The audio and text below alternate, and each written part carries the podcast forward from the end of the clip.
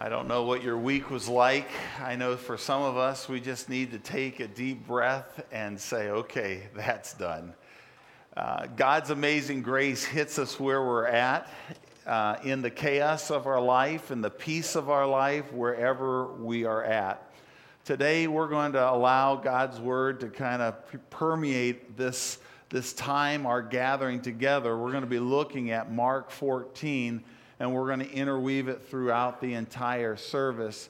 And so I hope that you would just kind of forget what lies behind and let's just focus on what God is, is doing right here and how He wants to speak to each one of us through His Word. Um, I believe that our heart should be engaged in worship. I believe our mind should be engaged in worship. And so hopefully that that could be accomplished today. Before we take our offering, I wanted to read just one of the portions of our passage today because I think it's fitting just before we take um, our offering. The title of the message is Significant Actions, and we're going to focus on two significant actions that takes place in this passage. There's many, but we're going to focus in on two. And the first one happens with Mary anointing Jesus. Take a look at this. You can read it on the screen in Mark chapter 14, starting in verse 3. And while he, talking about Jesus, was at Bethany in the house of Simon the leper, as he was reclining at the table, a woman came with an alabaster flask of ointment of pure nard, very costly, and she broke the flask and poured it over his head. There were some who, were, who said to, to themselves indignantly, why was the, anoint, the, the ointment wasted like that? For this ointment could have been sold for more than 300 denarii and given to the poor. And they scolded her. But Jesus said, Leave her alone. Why do you trouble her? She has done a beautiful thing to me. For you will always have the poor with you, and whenever you want, you can do good for them. But you will not always have me. She has done what she could. She has anointed my body before burial. And truly, I say to you, wherever the gospel is proclaimed in the whole world, what she has done will be told in memory of her. Then Judas Iscariot, who was one of the twelve, went to the chief priests in order to betray him to them. And when they heard it, they were glad and promised to give him money and he sought an opportunity to betray him. Now, this takes place on Wednesday uh, of the week that Christ is going to be crucified. So it's one day before Passover, and it is uh, two days before Jesus is going to be crucified. And they are meeting, it's in the month of April, and they are meeting in a home, and Jesus has his disciples around a table. He has Mary and Martha and Lazarus, and Simon the leopard is hosting this. And this is a celebration. And Simon was probably somebody that Jesus had healed along the way. And, and in this celebration, all of a sudden, something unusual happens. They smell something beautiful. And here, Mary takes this costly perfume and pours it over Jesus' head. And of course, Judas, uh, we're told in John, is the leader of the one leading the objection. He's the one who holds the, the, the, he's the treasurer of the group. He holds the money bag. But we all, the disciples will also find out that he is the one who is the traitor as well. And we see him making this objection, and they, they come against, uh, against him, saying, This is such a waste. All this money could be used for the poor. And Jesus is the only one that stands up and says, No, no, no, wait a second. What she's doing is honorable. What she's doing is beautiful. It's beautiful what she's done. She is preparing my body for burial because nobody else had it in their mind that Jesus was going to die. Even though he had told his disciples repeatedly, I'm going to die. I'm going to Jerusalem to die. I am going to die. She's the only one that really got it. And so, what Jesus says is from now on, what she's done, it will always be remembered because it was a costly sacrifice. It was a sacrifice that was focused on me and it was beneficial. I thought it was I thought it would be appropriate just for us to focus in on that before we took our offering. Because sometimes we get the misunderstanding of what giving is all about. My friends, giving isn't about me. It's not about the people around you. It's about God. And what God desires of each and every one of us that are followers of Him, that love Him, He desires that our giving would be costly. He desires that our focus would be on Him and that it would be beneficial to His kingdom. I hope that's your perspective today as we are about to take our offering. May that be our heart. Let's pray. Dear Heavenly Father, help us to have your perspective. I pray that what you see in each and every one of us, you would say is beautiful. And Lord, I pray that our hearts would want to give in a costly manner, that we would want to give with you as the focal point, that it would be, be beneficial to your work, to your kingdom. Pray that that would happen. Lord, we are thankful that we have been able to support from the monies that are given here. We've been able to support Brandon and Hannah Bond. Their work in Pakistan, Lord, not too many people want to go to those to the people there. It's dangerous. But Lord, out of their love for you, they have been compelled to go and give the message to the to the people that are a nomadic tribe. I pray, Father, that you would give them great success. I pray, Father, that you would allow them to continue to build inroads that people would hear about Christ. Lord, we also pray that Mission View would have its influence in our community.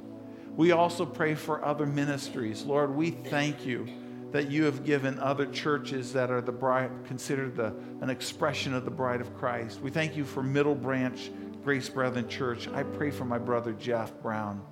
I pray, Father, that your blessing would be upon him. I pray, Father, that you would use him in a mighty way in order to preach and proclaim the gospel. I pray that their church would be a, a, a, living presence in the community. And now, Lord, I pray that you would bless our offerings. May we have your heart. May it be significant in our actions that we would give to you. In Christ's name. Well, the second significant action that takes place that we're going to look at is the Passover supper that they will take during this time uh, just before Christ's death. It would be called the Last Supper for Christ. Now, the significance in this action is pretty, pretty deep because it has a lot of history based on it. Now, what we're going to do today is I am going to, I've done research this week and I wanted to find out what was that supper like? What happened that day that what did they these disciples experience and I wanted us to be able to experience it as well. Now what I discovered is that we could take weeks to be able to dive into what took place in that supper. I want you to know we won't do that. For those of you that don't like history, you'll be like, okay, that's great you'll simply get an overview. But I do believe what we'll realize is that what Christ did was he fulfilled thousands of years of history. Christ did something that was very significant. And, and it, we should know that because Jesus said, Hey, I did not come to abolish the law, I came to fulfill the law. I came to fulfill all those things in the Old Testament that were pointing to me. I've come to do that, and we will see that explicitly, and we will understand why this was the Last Supper, why Jesus had to have this supper with his disciples, and I hope it will stick with us. Here's what I want us to understand. Number one, God wants to fulfill the, the prophecies, He wants to fulfill Scripture through Christ, but also God is a God of illustration. God is a God who loves to draw pictures for us, and there are all kinds of pictures in this supper that will help us remember. Now, this summer, supper commemorated something very significant in Israel's history the time that God took them out of the slavery of Egypt. They had been in Egypt for 400 years under the slavery of Pharaoh, and God delivered them, and He used Moses to do that. He used Moses to move people from slavery to freedom, to move them from despair to hope, and from darkness to light. And it was so significant that God said, I'm going to do something. I'm going to have you commemorate this on a yearly basis so you never, ever forget what I did. The mighty acts of God. I want you to always remember. And to some degree, He wants every one of us that are followers of Christ to remember that as well. Because our communion su- supper that we take on a regular basis comes out of the Passover meal. And in a sense, the history of the Jews, because we're followers of Christ, becomes our history, and we get to remember. So if we're to remember, then we should probably understand. And so that's what we're going to do. So it started off with a preparation. Look in our passage at verse 12, Mark 14. It'll be on the screen. It says this And on the first day of unleavened bread, when they sacrificed the Passover lamb, his disciples said to him, Where do you where would you have us go and prepare for you to eat the Passover? And he sent two of his disciples and said to them, Go into the city, and a man carrying a jar of water will meet you. Follow him. And wherever he enters, say to the master of the house, The teacher says, Where is my guest room where I may eat the Passover with my disciples? And he will show you a large upper room furnished and ready. There prepare for us. And the disciples set out and went to the city and found it just as he had told them, and they prepared the Passover. Here's the first thing I want you to know before we get to the actual meal is that preparation had to be done, and the main preparation started on the day of unleavened bread. Now, unleavened bread doesn't mean a whole lot to us, but it meant a lot to them. When they exited out of Egypt, they couldn't have the bread that they normally made with yeast. In fact, they had to be prepared so quickly, they had to make unleavened bread. And God chose to make a picture out of that for the people of Israel to remember and for us to know today.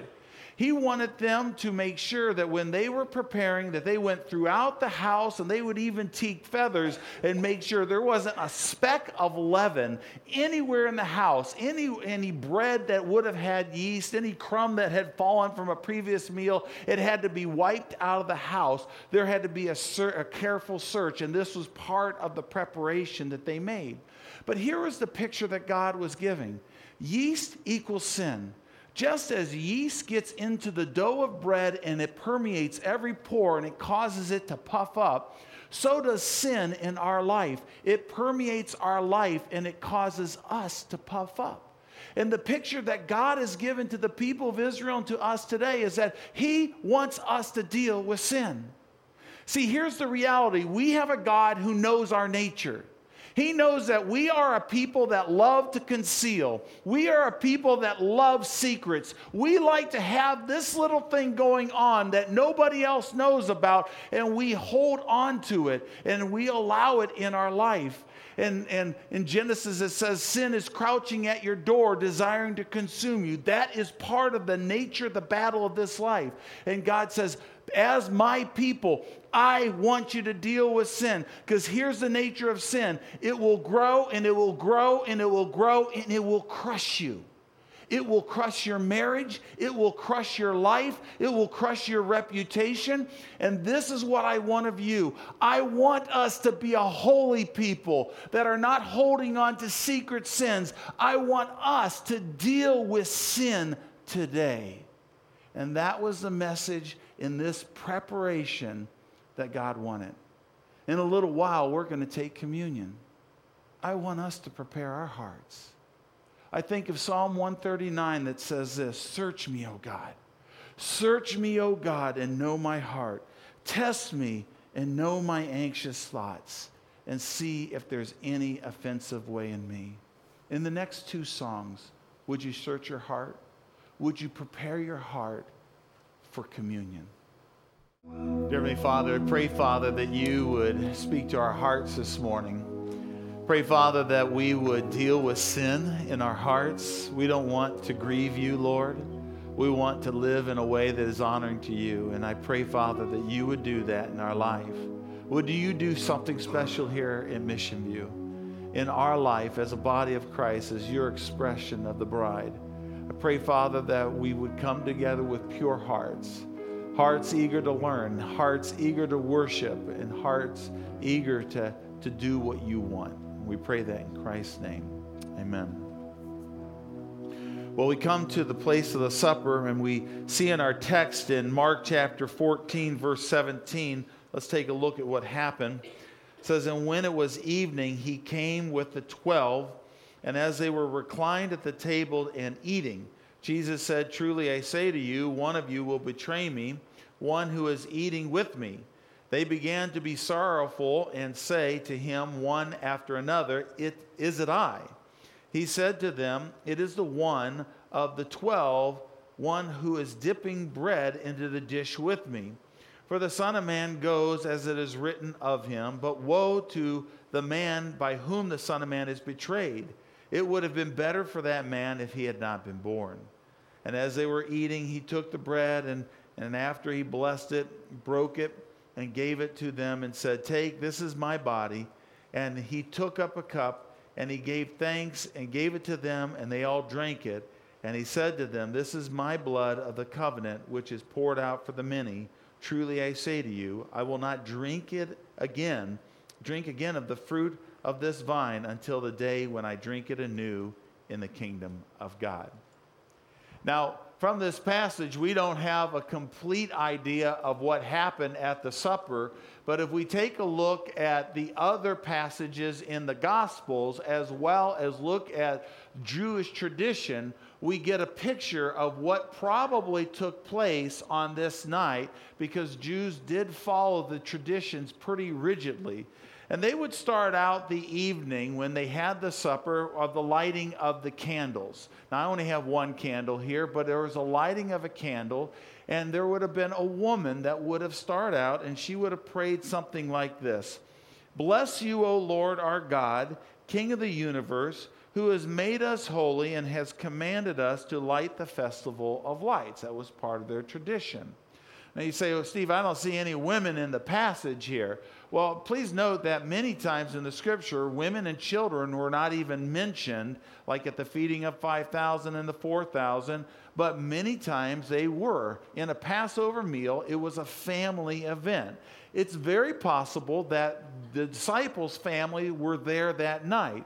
Now, it's possible that they weren't from the standpoint that there was a high risk of Jesus being taken captive and arrested. So there's a possibility. So we don't know that for certain. But when they started with the Festival of Lights, just know that every aspect of this meal was fulfilled by Christ. And we know in the scripture, Jesus had said very clearly, He said this I am the light of the world. Whoever follows me will never walk in darkness, but will have the light of life. And so, right from the beginning, it is everything in this meal is meant to be a picture of the Messiah, the picture of Christ. And so, Christ is there that day. How special it would have been for his disciples to see the one that they had acknowledged as the Messiah fulfilling the festival of lights.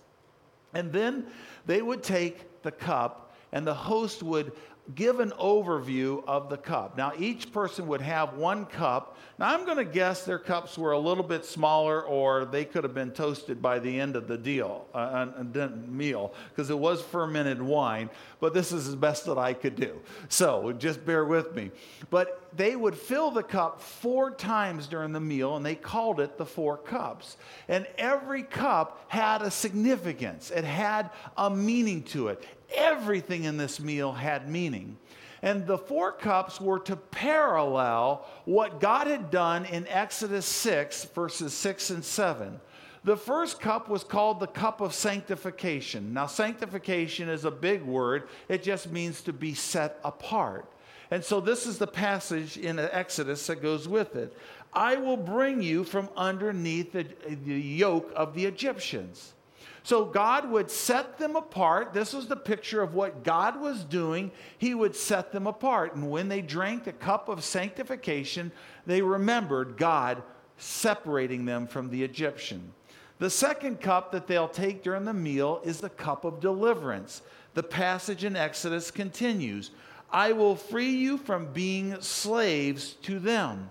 Not only God will, will God separate them, but God says, I'm freeing you permanently. You will no longer be in bondage. So when they took the second cup, they remembered the deliverance that God had given them. The third cup was called the cup of redemption. The passage in Exodus continues I will redeem you with outstretched arms and with mighty acts of judgment. And so Moses was the leader, and he had outstretched arms. And through his leadership and God's mighty acts, there was redemption. And that would ultimately come through the blood of the Lamb, which we'll talk about in a little bit. So the third cup was a picture of redemption. And the final cup was called the cup of the kingdom. And this goes with the last portion of that passage I will take you as my own people. God separates them. He says, You're set free. You will no longer be in bondage because I have redeemed you and you are now my own. I think you can see that every one of these cups Jesus fulfills. What Jesus wants to do in each and every one of our lives is he wants to set us free. He wants to redeem our life. He wants us to be His own. Every step here, this is what God has done through the Messiah, Jesus Christ. He has done this, and the disciples are going to see Jesus fulfill this. And this is why He uses this as the communion table to, for them to commemorate what they were to do. Now, they would fill this cup and at this time, someone would offer this prayer. They would say, Bless you, O Lord, our King, King of the universe, who has created the fruit of the vine. And then they would drink the first cup. Now, right after they drank the cup, it was a time that they would wash their hands because God, again, is a God of symbols. And He wanted them to wash their hands, and their hands were just an outward sign of what the heart was to be. God wants a clean heart. And so He would do that. Now, what we know from John 13 is that Jesus and his disciples are around the table, and he notices now the table would have been low to the ground, and they would have been leaning on the ground on pillows, but I, I needed something a little bit higher here. But he noticed that the disciples' feet had not been cleansed, they had not been washed. It was customary for the lowest person in the house, the slave, as soon as you entered into the door to get your feet wiped clean because you had sandals and there was dirt roads and there was animals out on the dirt roads and I think you can make the connection why they had to clean their feet. And so they would clean the feet. Well, at this point Jesus one is, John 13 says that Jesus wants to show the fullest extent of his love. So he takes the picture of water and he fills the bowl and he takes the bowl to each of them and he does a cleansing with each of them. And if you want to read the account, you can see the initial reaction of the disciples wasn't exactly good. Peter's like, oh, no, no, no, no. And Jesus is like, if I don't do this, you have no part with me. Okay, okay, my body too. no, no, Peter, no, just your feet, okay? And so this was the portion of the meal where he made sure that they had clean hands and clean feet. Now, why did they have to have clean hands? Because the next portion of the meal, they were going to start handling food and they were going to dip the food into, into sauces and they had to have clean hands, and that's why. And so the next portion of the meal was called the parsley. That was the reminder of rebirth. Now, at this time, there would have only been three items on the, on the table there would have been the wine, there would have been salt water, and there would have been parsley. Now, at this time, what they would do is the leader of the house would take some of the parsley. I am not going to eat this right now, but I want, they would just dip it into the salt water and they would eat, and then they would pass it around. Now, again, God is a God of symbols. What he wanted them to realize was that there was something valuable to every one of these things. The parsley represented the hyssop. The hyssop is what was dipped into the blood and what they used to paint over the doorpost of the house. And the salt water was the reminder of the tears that they had when they were in bondage. And so, as each of these disciples are taking this, they're reminded of the bondage they had of the past, but they're also looking at the one who said he would set them free. He was the very one, Jesus was the one who says, Come to me, you who are weary and heavy laden, and I will give you rest. Jesus Christ would be the fulfillment of all the tears. And we know from the scriptures that there's a day that He will wipe away every one of our tears, and there will be no more pain and no more sorrow. But this is only because Jesus was the fulfillment of this. And then we come to the portion called the breaking of the middle matzah. Now, these are all strange terms to us, but matzah bread was simply a bread that was unleavened that they would eat with their, with their meal. We know why it was unleavened. But they would bring out a container, and this container had three compartments into it. And there was three layers of the matzahs in this, and they would take out the middle matzah. Now, the reason that they would use this matzah bread is because it was unleavened, but it was also striped and pierced. Now, they had always, throughout their history, had bread that was striped and was pierced. Now, if you would ask a Jew why it had to be striped and why it was pierced, they would just say it's always been that way. Now, all they would have to do is really look at Isaiah 53, and they would see that again, even the bread, Jesus said, I am the bread of life, as a picture of what the Messiah would be. This is what Isaiah 53 says. But he was pierced for our transgressions. He was crushed for our iniquities. The punishment that brought us peace was upon him and by his wounds, his stripes, we are healed. And so this is a picture of Christ, even in the bread. We see Jesus being the fulfillment. And so there was three layers of the matzah. Now, the three layers for the Jews, it meant it represented the patriarchs Abraham, Isaac, and Jacob. Now, they would take out the middle matzah at this point, and this is what they were going to eat.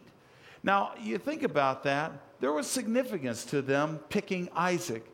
Isaac was the one that Abraham took up to Mount Moriah to sacrifice. You remember that? and he was to be up and he was going to sacrifice his son. But God said, No, you don't have to sacrifice him. I will provide the, the lamb. And there in the thicket was a ram, and they sacrificed that. But God used that as a picture way back then to be a picture of a future Messiah would come, who, by the way, would sacrifice his life on the very mountain that they were on. Mount Moriah was Mount Calvary, where Jesus Christ would die. What an incredible picture. And so, this middle matzah at this time was broken in half and they would take half of it and they would they were going to eat some of it. But then they would take and they would put this in the thing they called the afikomen and so it was like a white shroud. And it became kind of a, a game for them because they would take and someone would go and hide this, and it would reappear by the end of the meal. The children would look all over the house and they would find, where's the afikomen? Where's the afikomen? And then they would bring it. And you can see that this again is a picture that Jesus would go into the grave. He would be away for three days and then he would come back. And it's a resurrected Lord and Savior. And by the way, it's this piece of the matzah that Jesus is going to use for communion. What a picture! What a picture. It's a picture of the resurrected Lord. We'll talk about that in a moment. But at this point, they would start to, before they ate any food, they would recount the story of Exodus. They needed to re- be reminded of everything that took place. And the children would ask questions, and then they would go, and after they asked questions, they would take the remainder of the middle matzah and they would start to break it. And when they broke it, they would first dip it into the bitter herbs, kind of like a horseradish sauce something that would make them remember the bitterness of slavery. And then, after everybody had the bitter herbs, then they would take and dip it in the charoset. Charoset was a sweet, uh, sweet uh, meal or a dessert like. It was, a- it was apple, apples and walnuts and honey and wine. Now, what I've done is my wife and I have made a whole bowl of this charoset that's out on the. Uh, you can enjoy it today. It's made with grape juice today, um, but you can enjoy it with some matzah bread that will be out on the table so that you can taste it. Interestingly, most likely it was at this point when Jesus announced to his disciples, Somebody's going to betray me. Somebody's going to, is it me? Is it I? Is, is, it, tell me it's not me, Lord. Tell me it's not me. And it's the one who dips his bread in with me. And we know that Jesus, uh, we know that Judas dipped his bread at that time. Now think about that. Judas gave the bitterness of betrayal, but Jesus would have the sweetness of victory. And see, that's what the, the contrast is here. God wanted them to have a picture that there's, though there, there's bitterness in life, there's a sweetness of victory that comes only through God. And so that's what he wanted them to understand through this illustration. The next thing that would happen after everybody took the, the, the bitter herbs in the, in the charoset, they would then pour the second cup into for the to celebrate the cup of deliverance. Now, before they actually drank the cup of deliverance, they would remember why they were delivered and what they were delivered from. And so they would go and they would recount all the plagues to start off with.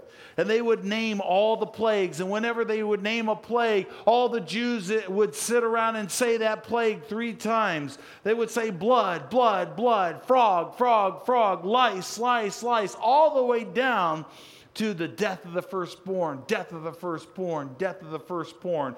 And they would stick their finger in the wine and they would wipe it on a napkin as a way of entering in and remembering that plague. And so, right after they talked about all those plagues, then they went and reflected on the Passover lamb. And they would reflect on why that lamb had to die the fact was that the angel of death was going to come, and from that, they would be delivered the very next day.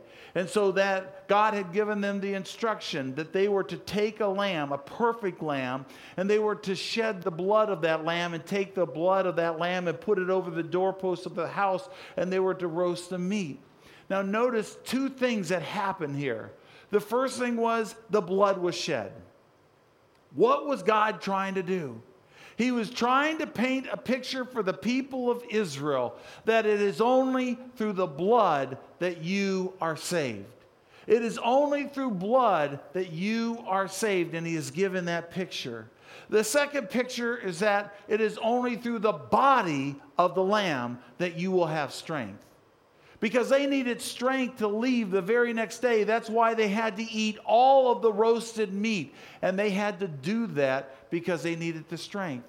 Friends, think about the parallel here. Christ is the fulfillment of this.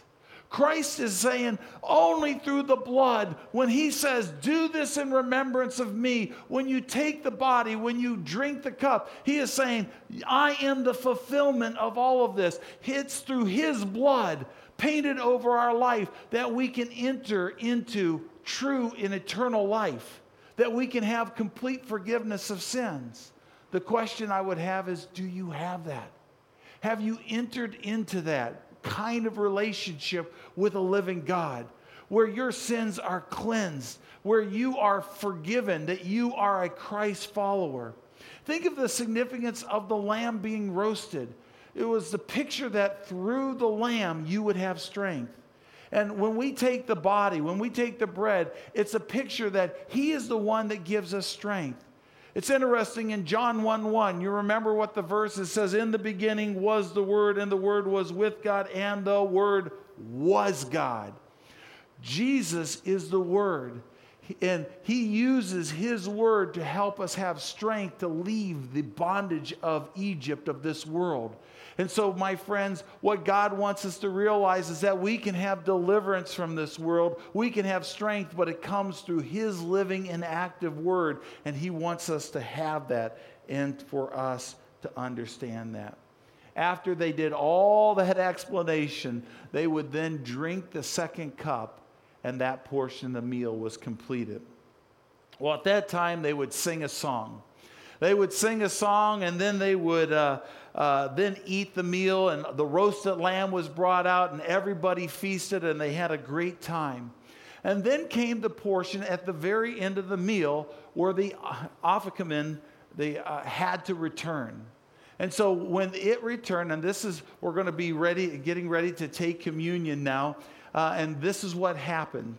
They would bring this back, and Jesus would have taken it out of the shroud, and he would have taken this piece here, and he would have broken this. And he said, This is at the portion in our passage where he says, This is my body, which is for you.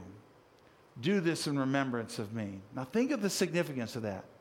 This is my body.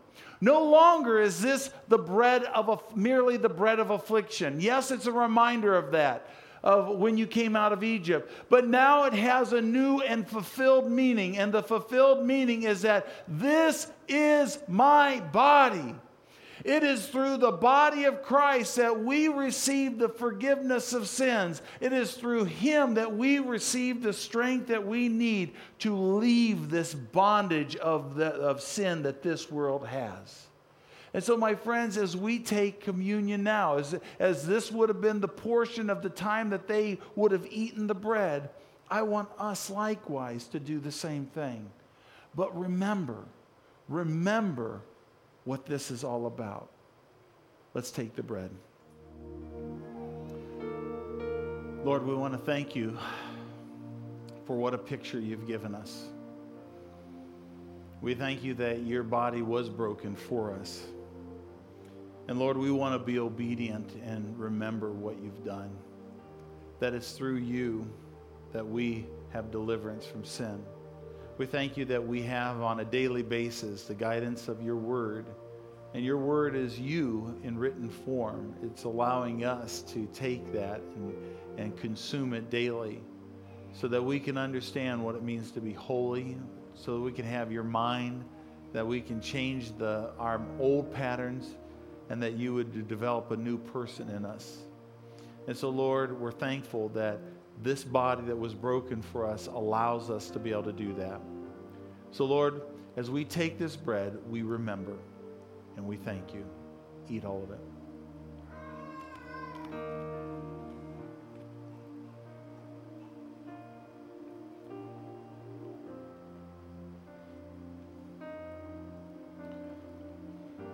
They would have uh, ended the meal with a prayer. Uh, we often pray before the meal, they prayed after the meal.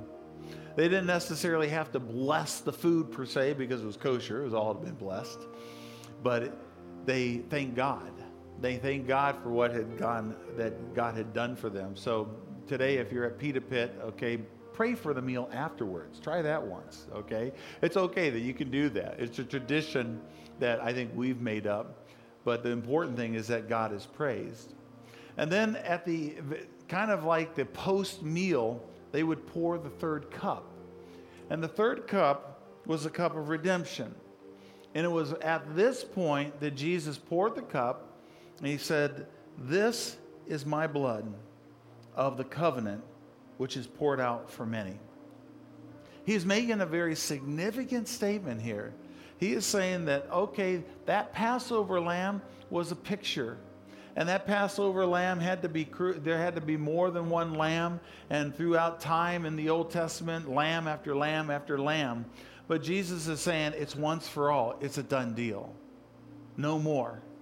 I am the lamb. And my blood has, is being poured out for you. And of course, the next day, that's exactly what would happen. And so he says, I want you to take this, and I want you to do this in remembrance of me. Listen to 1 Corinthians 11 25. It says, In the same way, same way, after supper, he took the cup. Now you understand why he said after supper. And now you understand that this is the cup that they always had after supper. He says, This is the new covenant in my blood. Do this whenever you drink of it and remember in remembrance of me. As the cup is passed, remember that with outstretched arms, with mighty acts, Jesus Christ ultimately fulfilled our redemption. Lord Jesus, we thank you that you told us that this drink, this juice, this wine is a representation of the blood of the covenant. Lord, we know that a covenant is a covering, it is a, a picture of protection, it is something that we are under. And so, Lord, we thank you that we are under your blood. And because we've given our life to you, for those that have surrendered their life completely to you, have repented of their sin, they are now clean and forgiven.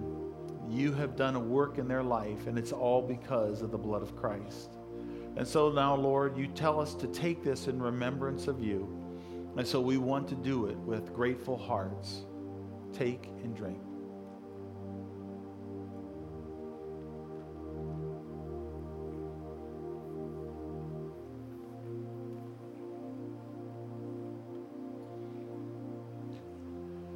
at the very end of the, after drinking the third cup, believe it or not, they would drink a fourth cup.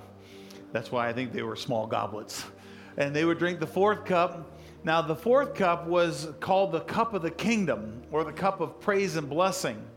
And it was meant to show that there would be an ownership in a time where God's people would all be together with them in the kingdom. Interestingly, Jesus doesn't take that cup he very pointedly says this in our passage I tell you, I will not drink of this fruit of the vine from now until the day when I drink it anew with you in my Father's kingdom. He says that right after the third cup. So he waives the right for the fourth cup. Why? Because there's going to be a day, he's telling his disciples, that I'm going to come back. And when I come back, we will drink it then. Now we know from scripture and prophecy that Revelations 19 is the depiction of him coming back. And there will be at that time the wedding of the Lamb. And there will be a great celebration. There will be a great feast. There will be the drinking of this cup when we truly will be in the kingdom together. And so Jesus is saying that is one thing that is yet to come. So hold on to that. And though, though they didn't drink that cup, they then left the city. They went through out the outside the walls of Jerusalem and they went through the valley and in up to the Mount of Olives. And when they were there, they could see the skyline of the city, and that's where they sang praise to God. They gave a hymn of praise at that time.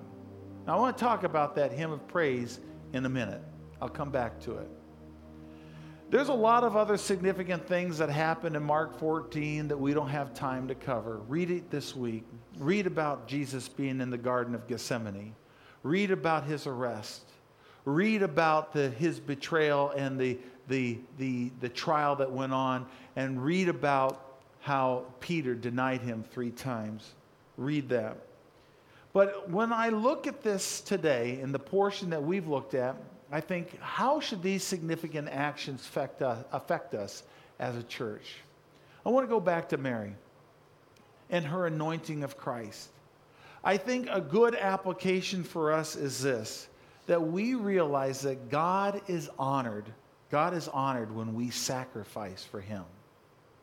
And I want to challenge the body in this way, like Mary, that we would do what we can. I just found it interesting. It says she did what she could. She probably thought, oh, I'm nothing. I really don't matter in the grand scheme of things. And she probably had some of the same things, uh, thoughts as, as we have. And yet Jesus says she did what she could. And what she could do was something that Jesus said would be remembered. What are you going to be remembered for? What are you doing that you can do that would make a difference? Maybe it's a commitment to love others better. Maybe it's a commitment to reach out to your neighbors and have them over for dinner. Maybe it's a commitment to make a costly sacrifice. Maybe it's to help the poor. Maybe it's to encourage somebody. Maybe it's to serve. We have lots of areas to serve here on Sunday morning. What is it that you're going to do? I think it's good for us to each ask this question What is the sacrifice that I'm making for God? Let's make our worship complete and think that through.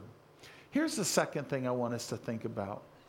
Why is it that the disciples, after this incredible meal, why is it that they went and worshiped. Because I believe that God is honored when our life is a life of worship. I believe that when you have sat in a meal like this and you've experienced this and you remember that you have been sanctified, you have been set apart, that you have been delivered from the bondage of sin, that you have been redeemed with outstretched arms, and that you belong to Him, when we remember that, our response should be one of worshiping God with all of our hearts.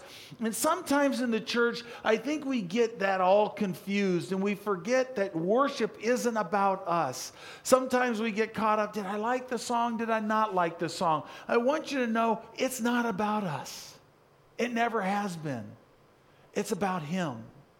And there are times that we will come and we will engage our hearts because there's a song that we identify with and we say, Yes, I identify. And there's going to be times that we will teach new principles, biblical principles through new songs, and we will engage our minds. Sometimes there will be a little celebration of a song, and we can actually move a little bit and rejoice in God. And that's okay as well. Sometimes we're afraid. But God wants us to worship with all of our hearts. Here's the point God is honored when men and women who have experienced this come together and worship. Now, we want to do it privately, but it's really important that we keep this as a priority. Hebrews says, Do not forsake the assembling together, as some are the habit of doing. And so, what we do is we have a lifestyle of worship. And so our question is this How are you developing a lifestyle of worship? Just as the disciples closed with a hymn, I'd like to close with a hymn that I believe is something that young and old will identify with. It is well. Let's sing with our hearts.